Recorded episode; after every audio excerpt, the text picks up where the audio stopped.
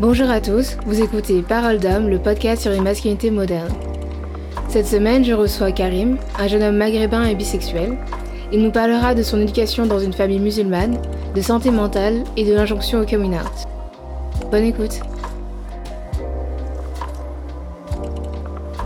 Bonjour Karim. Bonjour. Comment vas-tu en ce moment Euh, ça va très bien et toi Ça va très bien aussi.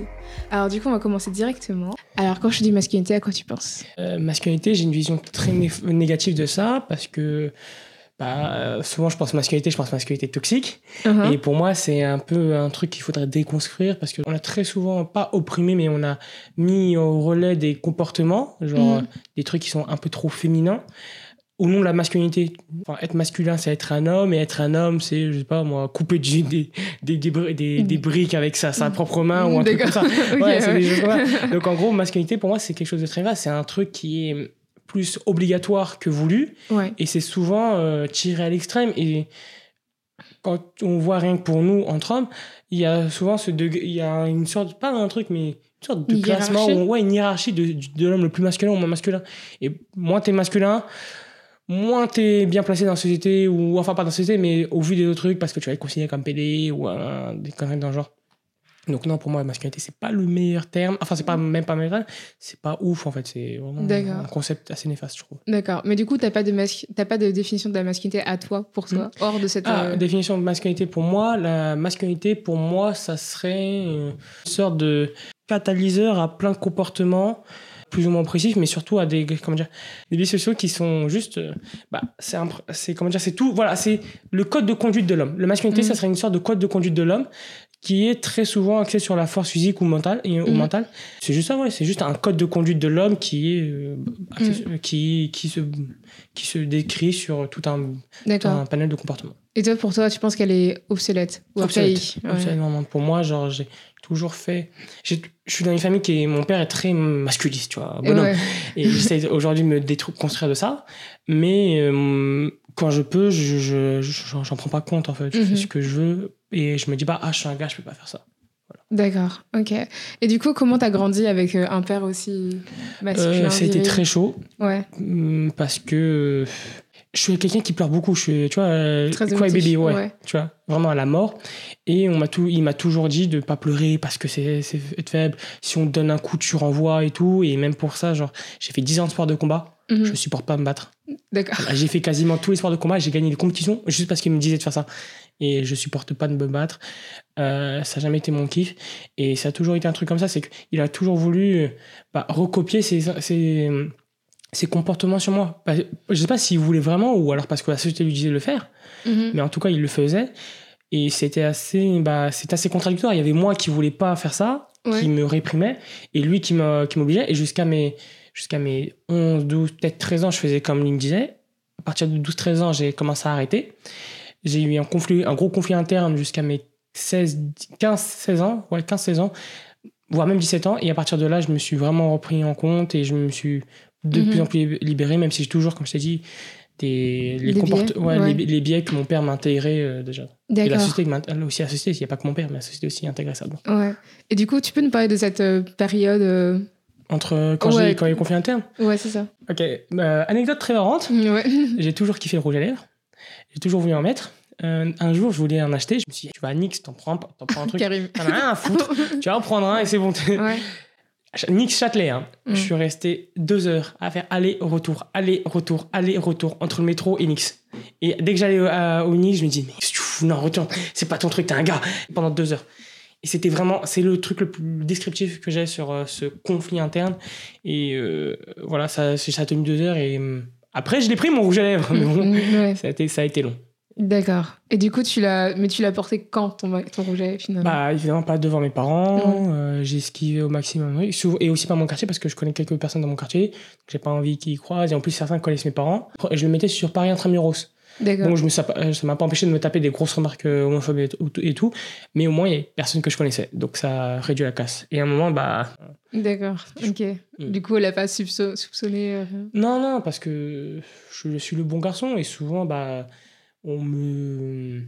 on me considère comme euh, le mec normal. Euh, Ouais. Je suis pas hyper grand, mais je sais que j'ai les grandes épaules. J'ai fait beaucoup de sport de combat. J'ai fait beaucoup de sport, donc j'ai eu, j'ai une carrure, euh, j'ai une grosse carrure. Donc on ne dit pas non, mais lui il est gay ou un truc comme ça, tu vois. Personne sait ça. Et je suis pas gay, mais bon, je suis bi, mais personne sait ça. Tu vois, personne sait ça. Il faut que je le dise. D'accord. Et du coup, euh, est-ce que tu as des frères et... Enfin, est-ce que tu as des frères? T'as une petite sœur De 17 ans. D'accord. Donc, t'es que le seul, le seul garçon de la famille. D'accord. Coup, le- ça, il y a autant de pression euh, Hmm. Il y sur a toi. beaucoup de pression et en plus, bon, fils immigré, tout reste, il y a Ouais. une grosse pression. J'ai la tête capitale. hein. si j'étais meuf, là, je, je serais vraiment dans la merde. Il y a juste ça qui m'a sauvé. ah mon dieu Ok.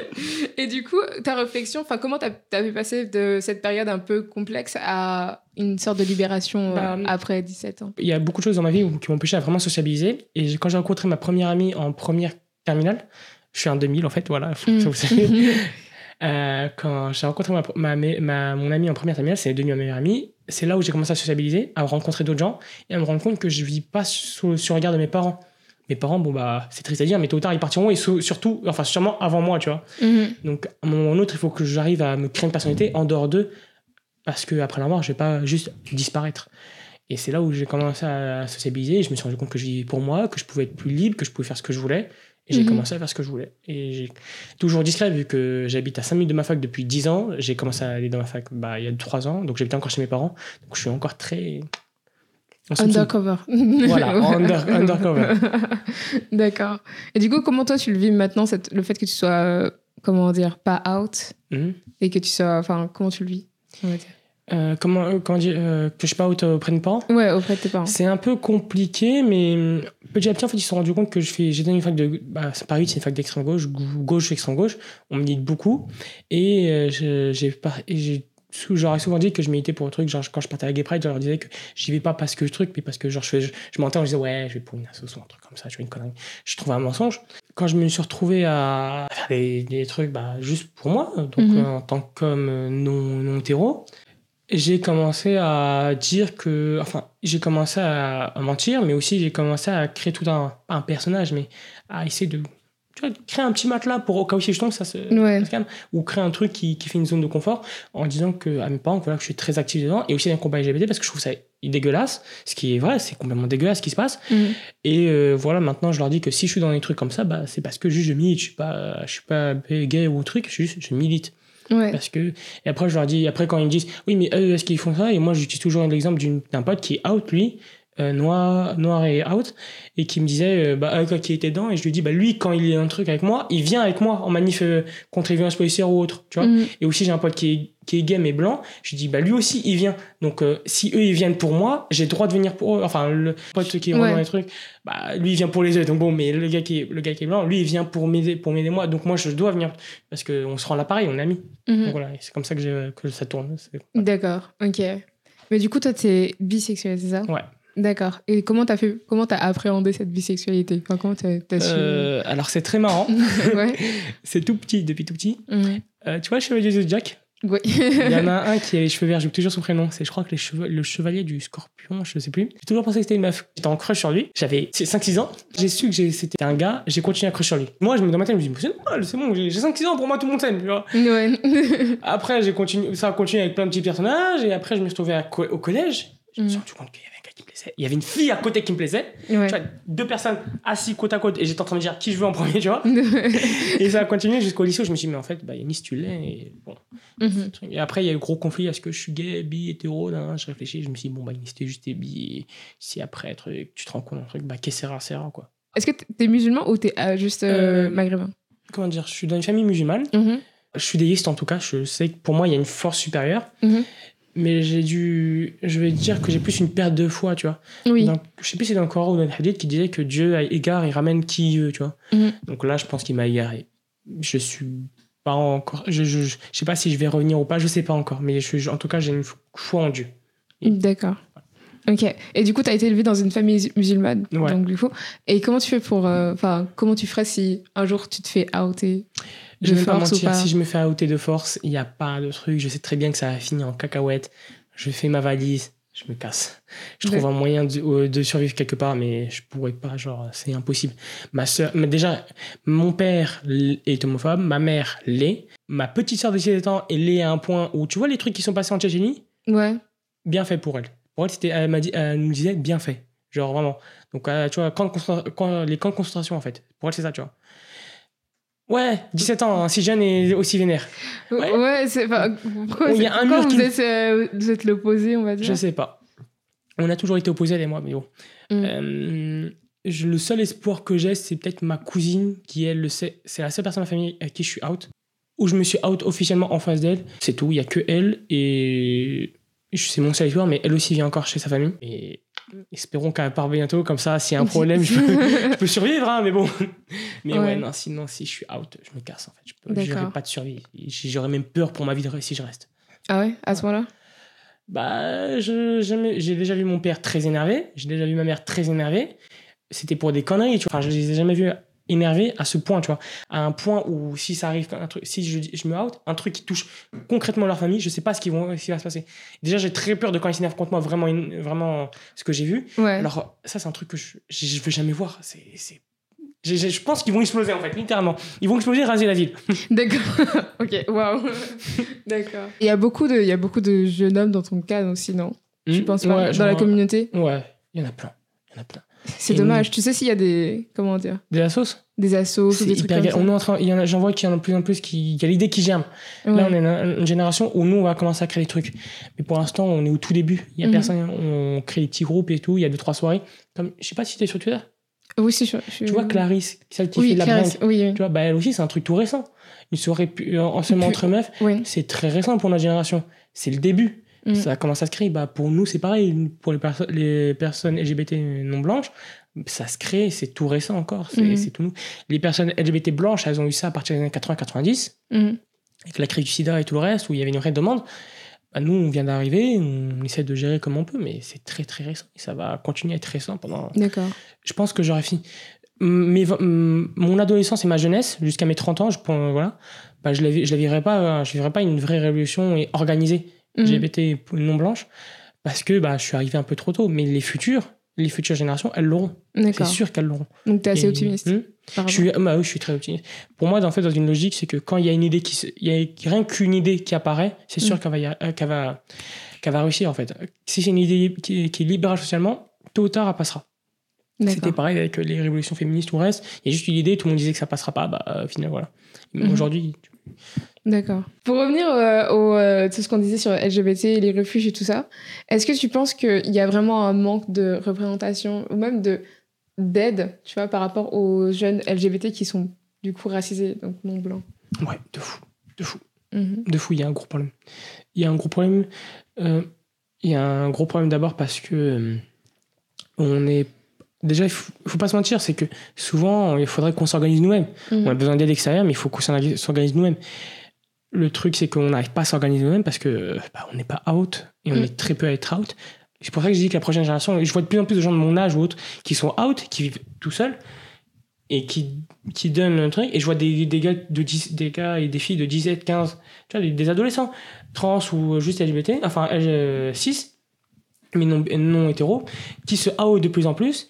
Mais c'est c'est pas je vais pas dire que c'est grâce à nous c'est parce qu'il y en a d'autres de mon âge ou plus vieux de non blancs qui qui sont hâte et qui ont pris les premiers pots cassés. Sauf que les plus jeunes là ils ont pas la force ils ont pas les moyens de créer un truc. Plus tard ils pourront. Mais pour l'instant non ils pourront pas le créer parce que bah ils ont bah oui ils sont trop jeunes. Et nous on n'a pas on pourra pas le créer parce qu'on est trop dispersés.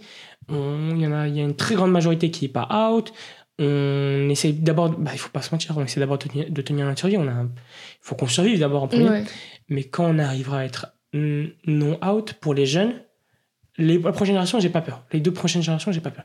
Pour nous, il faudrait vraiment qu'on commence à pas créer un truc parce que peut-être c'est un peu tard, mais bon, mais juste essayer de s'épauler un peu plus. Tu vois. Mhm.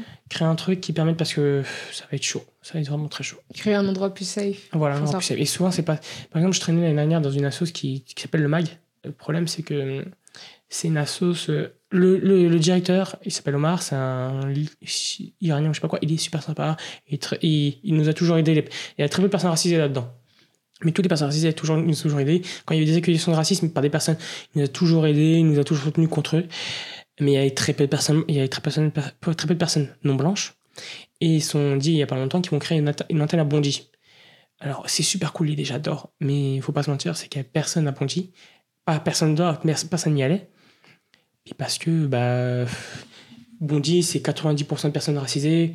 On, Mais comme je t'ai dit, bah, on est très peu à être out et les autres jeunes, bah, ils, ils sont pas encore le truc, mais ils vont. Mais tôt ou tard, ça. Celle de Bondy, j'ai, je fonde un grand espoir en cette Pour l'instant, c'est vide. Parce qu'il y a personne. Et qu'il y a personne qui, se out, qui est out pour y aller ou qui prend assez de risques. Mais je, je, je, les, je les punis, je les, tu les insultes pas. Faut, un risque, c'est un risque. Je veux pas qu'ils le prennent, tu vois. Mm. S'ils sont pas sûrs de truc, le, faut le, soit vous le prenez pas, soit vous le prenez, mais vraiment, vous, vous mettez toutes les, les précautions autour.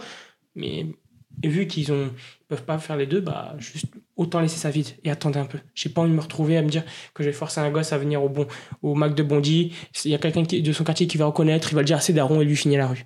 Autant laisser ça vide le temps, le temps que ça arrive. En parlant de coming out, est-ce que tu trouves pas qu'il y a une injonction au coming out, en tout cas dans les communautés blanches, de se dire que, euh, tu vois beaucoup de gens qui font leur coming out assez tôt, donc mm. vers entre, on va dire, entre 15 et 19 ans, dans, les, dans, les, communautés blanches, et on a l'impression que nous aussi, on doit faire notre coming out euh, dans l'adolescence mm. pour ensuite vivre. J'ai eu, des, eu des remarques, genre, t'as pas encore fait ton coming out? Ouais, des trucs comme ça. Poto, je suis chez mes darons, non, en fait, euh, toute ma famille, genre si je fais mon coming out, je coupe toute ma famille en fait. Et des gens que j'aime dans ma famille, même s'ils sont très homophobes, je les aime. Je pas, je peux pas faire ça, genre laisse-moi un peu le temps. Mais vraiment, il y avait des insultes, enfin pas des insultes, mais des remarques, genre il faut que vraiment que tu fasses ton coming out, il faut, faut que tu fasses, mais pourquoi tu l'as pas fait, t'es trop, tu vois, c'est bon, c'est le moment et tout. Non, laisse-moi, c'est moi qui dois gérer. Mhm. Et souvent ça a été par des blancs, voire quasiment tout le temps, mais bon. non, c'est vrai, c'est vrai que en fait finalement le coming out n'est pas une comment dire, une étape obligatoire. Bah oui, c'est pas du tout une étape L'exploration de sa, de sa sexualité, finalement. Mais bon. C'est un petit, c'est un trophée que tu te mets, c'est tout. C'est un truc personnel, c'est toi. T'as personne, toi, t'es obligé de faire ton coming out parce que ça, ça ne regarde que toi. Mhm. Tu vois? Se dire que ah, bah, ah, j'ai 18 ans depuis, une, un jour et deux heures, bah, il faut que je le fasse. Non. Mhm. Attends l'autre temps qu'il te faut parce que c'est toi. Les autres, ils, tu, tu, qui que toi tu fasses ton coming out ou pas, les autres ils s'en foutent en fait. C'est pas moi, ils vont avoir un coming tu vois, tu fais ton coming out, après ils vont recevoir 10 balles ou un truc comme ça. Non, non, c'est toi qui, qui va être heureux avec mhm. toi, enfin qui va être plein, c'est tout. Et si tu te sens pas encore prêt, bah, tu le fais maintenant à 40, 50, 80. Tu fais même à ta mort, tu t'écris ça sur ta lettre sur ta lettre d'héritage, on s'en, on s'en fout franchement, hein, foutre. J'étais gay. Mmh, j'ai été gay.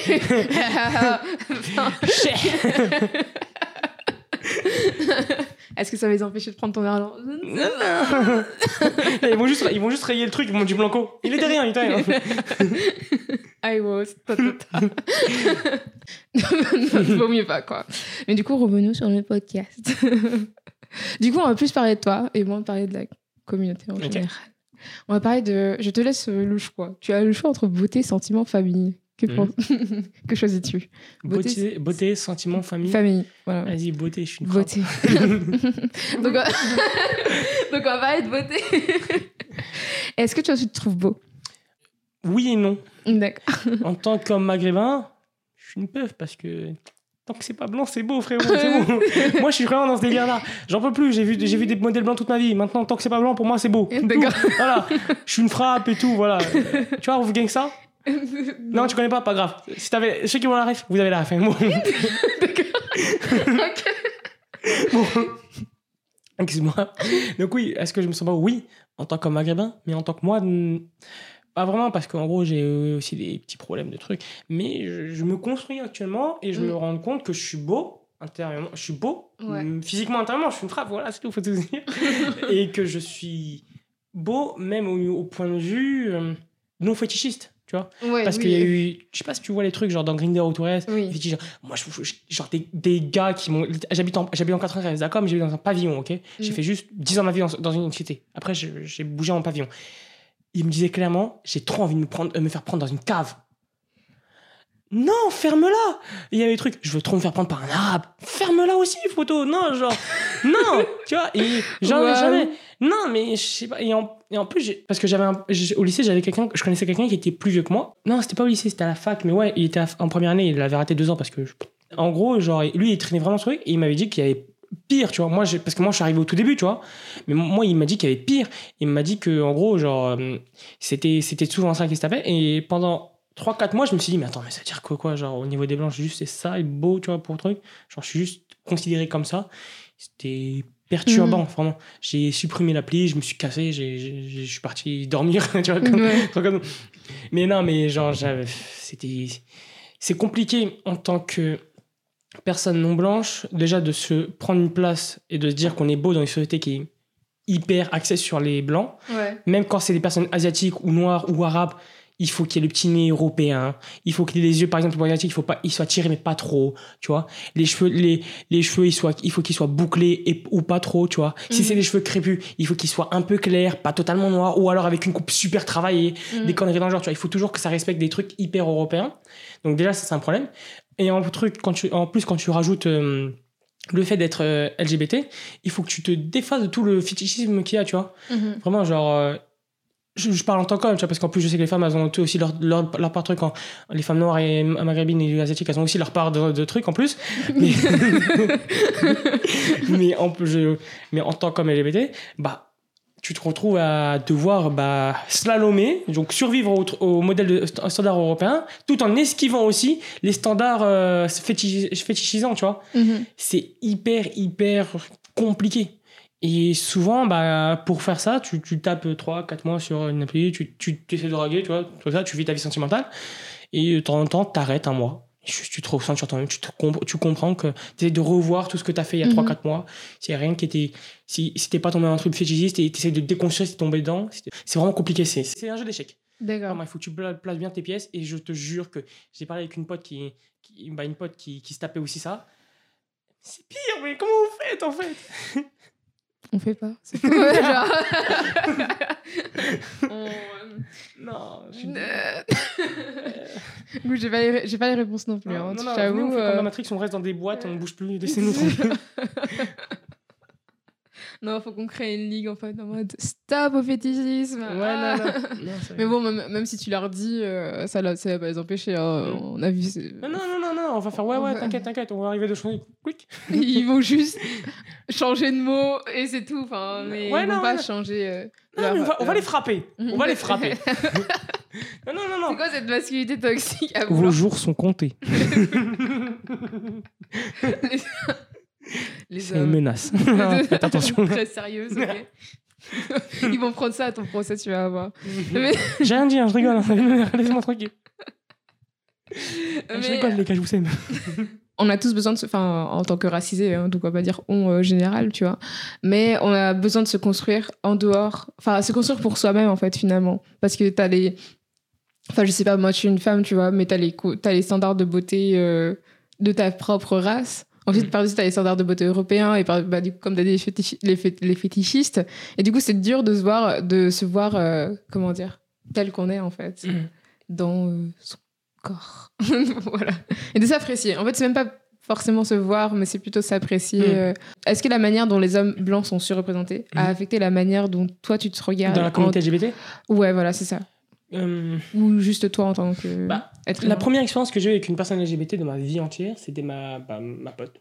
Mhm. Euh, c'est elle, qui était, elle était aussi bi. C'est la première connexion que j'ai eue avec quelqu'un de J'ai, bah, c'est un peu la chance d'être, né dans 93, tu vois. On est très renfermé sur nous-mêmes parce que bah, on- l'État nous oblige à rester vraiment, tu vois, tout est...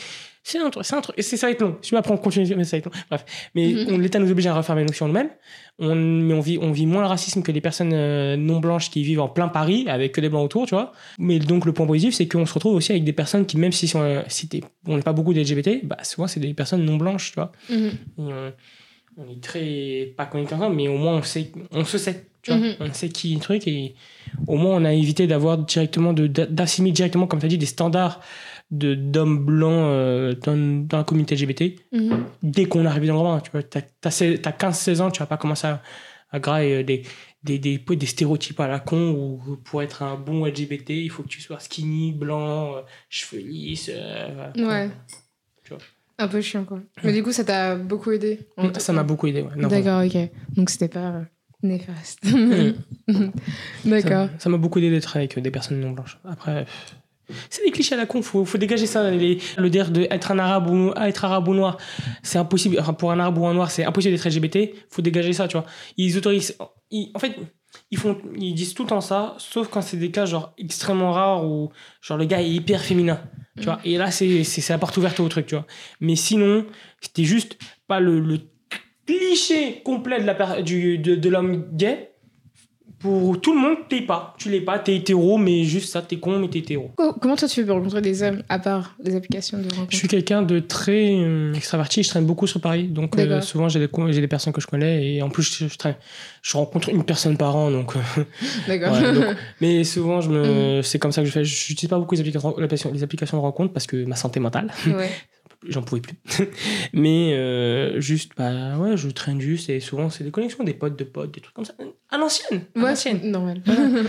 C'est dans, le meilleur- dans les vieux pots qu'on fait les meilleures confitures. C'est ça. Est-ce que tu as des expériences avec des femmes, du coup? Oui, c'était une expérience normale, ça n'a pas changé, j'ai été la même personne avec un homme et une femme. Ouais. C'est pas bougé. Non, non, c'est complètement D'accord. Non, mais je pense que tu avais plus d'expérience avec des hommes que. Non, non, non. je- Peut-être, ouais. Non, non, même niveau. Bizarre, ouais. J'ai fait homme, femme, homme, femme, homme. femme. Vraiment, j'ai fait ça. Le truc. ok. J'ai vraiment ça. Homme, femme, homme, femme. D'accord, ok. Du coup, tu disais que tu étais sentimentale, en tout cas, Ouais, très je suis émotif. très émotif. Et c'est quoi ton rapport avec tes sentiments? Est-ce que tu. De plus en plus, je les accepte. De plus en plus, j'essaie de me recentrer sur moi-même. Mais c'est un peu compliqué parce qu'il y a toujours les biais. Et je me suis dit, c'est complètement con. J'ai pas eu le droit d'avoir un moment où je pouvais être vraiment un truc, à part, le, à part quand, j'ai une, quand la mauvaise nouvelle est tombée. À part le jour même où ça m'a affecté, les autres jours, j'avais pas le droit de montrer ça, tu vois. Et on me disait, non, t'as pas le droit de juste. euh, pas parce que je suis un homme, mais juste parce que chez nous, genre, faut pas. Alors que c'est complètement con. Notre santé mentale, elle est importante aussi, tu vois. On a, pas, le- on a droit de, de, de pleurer s'il nous arrive un truc. Et j'étais en train de me dire que c'est c'est stupide de nous, en- de nous effacer tout un pan de notre personnalité. Juste parce que, bah, tu sais, en Afrique, bah, il n'y a pas ça. hein. Chez nous, on fait pas ça. Non, on pleure pas. Non, c'était con. Tu, tu, tu- Je sais Ouais. pas, on est des êtres humains, laisse-nous pleurer. C'est quelque chose qui est partagé chez les hommes et les femmes ou juste- chez, euh, non, chez les hommes et les femmes. D'accord. Truc. Donc il y a beaucoup de pudeur par Non, rapport Il y a beaucoup de pudeur. Le, chez nous, le seul truc que tu peux faire, c'est porter du blanc. Les femmes ont le droit de porter du blanc quand elles ont perdu quelqu'un de très proche, c'est tout. Et tu peux porter autant que tu veux jusqu'à ce que tu ton deuil. Mais c'est tout. Juste, tu as juste le droit de faire ça. Et après, normalement, la personne est partie. La vie continue. Même si, Mhm. même si, ta- même si c'est pour être ta fille, hein, elle est partie, la vie continue. T'as pas le droit de te morfondre. Mhm. C'est complètement con. Ouais. Mm. Du coup, il y a très peu de, j'imagine très peu de, de discussions autour de la santé mentale. Jamais, jamais, j'ai jamais discuté ma santé mentale.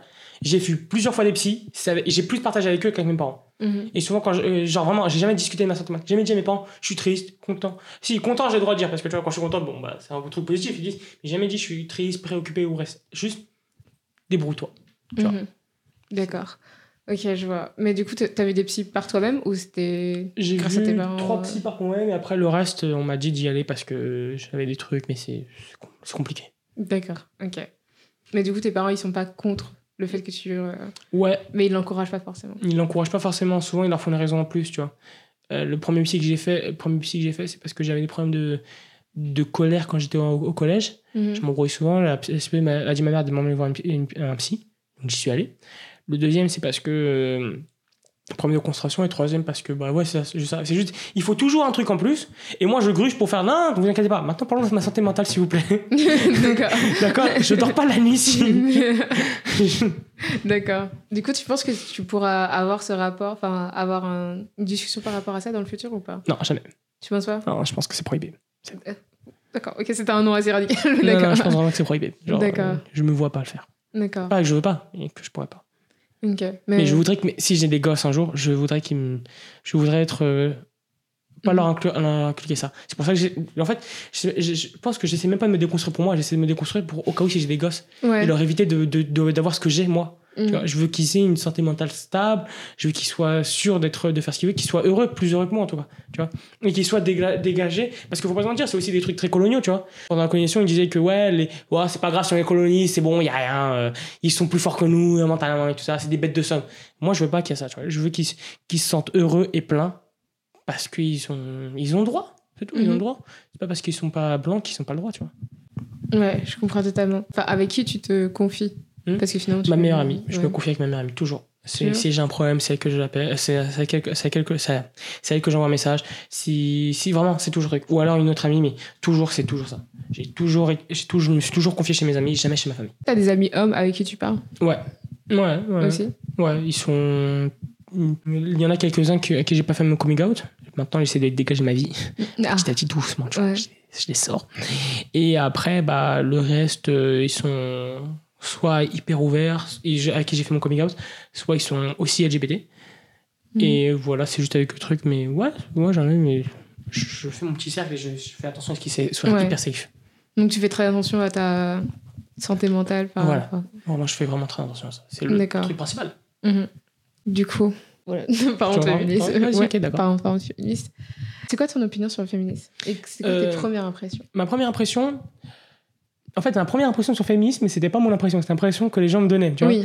où je me dis mais, mais si qu'est-ce qu'elle fout et tout, tu vois. vraiment ouais je sais laisse-moi j'ai honte de cette époque de ma vie je vais pas te mentir j'ai très honte c'était au lycée début lycée Ouais. seconde première La, ma deuxième impression c'est que je me suis faite moi-même je me Mhm. suis rendu compte bah, que c'était hyper utile tu vois Stonewall? Oui. c'était une femme noire trans qui a fait ça c'était une femme qui a démarré ça. Ouais. faut pas oublier c'est une femme.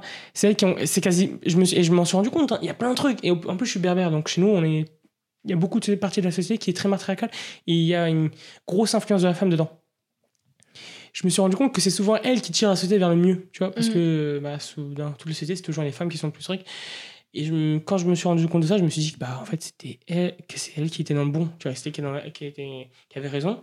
Et j'ai à partir de maintenant j'ai toujours donné mon plus pro- profond respect aux féministes et je me suis toujours pas considéré comme féministe, mais je me suis toujours dit qu'elles avaient raison. Et voilà. Et j'aime pas le terme féministe radical parce que, tu vois, le truc, genre, les gars disent, ouais, mais ça c'est féministe radical et tout, genre. Je trouve ça très con parce que quand tu vois dans une histoire des luttes, il y a toujours une partie radicale, mais c'est elle qui fait avancer les choses, tu vois. On peut pas faire Ouais. fonctionner quelque chose avec la demi-mesure. Et est-ce que toi, tu te sens féministe du coup en tant que... Je me déclare pas féministe et je me sens pas féministe parce que pour moi, féministe, c'est être une femme, tu vois. Ouais. Je pourrais pas laisser un blanc ou une personne, un hétéro, dire qu'il est euh, antiraciste ou anti-homophobie, tu vois. Enfin, non, mais genre militant, tu vois. Ouais. Parce qu'il vit pas ça, il peut être un allié, tu vois, mais pas, il le vit pas. Pour moi, c'est ma vision, tu vois. Et c'est pour ça que je me déclare pas féministe. Parce Mhm. que pour moi, bah, bah je peux, je, en tant qu'homme, je peux pas être féministe vu que je vis pas ça. Je peux être un allié, je peux être un soutien, mais je pourrais jamais être féministe, Mhm. tu vois. Ouais, c'est vrai. Mais c'est une réflexion qu'on se faisait aussi, euh, du coup, un de mes amis aussi. Mais c'est vrai qu'en plus, on peut pas savoir sur quelle base tu te bases pour être féministe, pour te déclarer, t'auto-déclarer féministe. Enfin, et qui te déclare féministe finalement? Mm. Parce que si c'est des féministes blanches qui te. Sans vouloir. hein. Non, non, Euh, non, mais si c'est des féministes blanches qui te déclarent féministe, est-ce que t'es vraiment féministe euh, inclusif ou t'es juste euh, un allié pour. euh, comment dire Pour un nouveau système d'oppression. Ouais, pour un nouveau système d'oppression des, des personnes racisées, quoi. Mm. Mais du coup, est-ce que tu penses que si tu deviens père, est-ce que tu penses que tu l'incluras aussi dans ta... Si j'ai une fille, je- Ou, Enfin, Ouais, une ou fille un ou un féministe. homme ouais, c'est Ouais, sûr. enfin, non, c'est certain, c'est sûr et certain. Ouais. J'ai beaucoup d'amis qui sont. bah, j'ai beaucoup d'amis qui sont militantes féministes. Mm. Et j'espère garder mes amis le plus longtemps possible. hein, et qu'elles restent. Et que je puisse euh, au moins les. Tu vois, genre, tu vois, un peu dans la famille, genre, l'ami de ta mère, c'est ta tante, frérot. Ouais, bah voilà, mes gosses auront plein de tantes. Plein de tantes et plein d'oncles. Et je voudrais vraiment que mes potes, mes amis qui sont plus féministes puissent être souvent en contact avec mes gosses parce que vraiment, que- je veux vraiment que mes gosses ouais.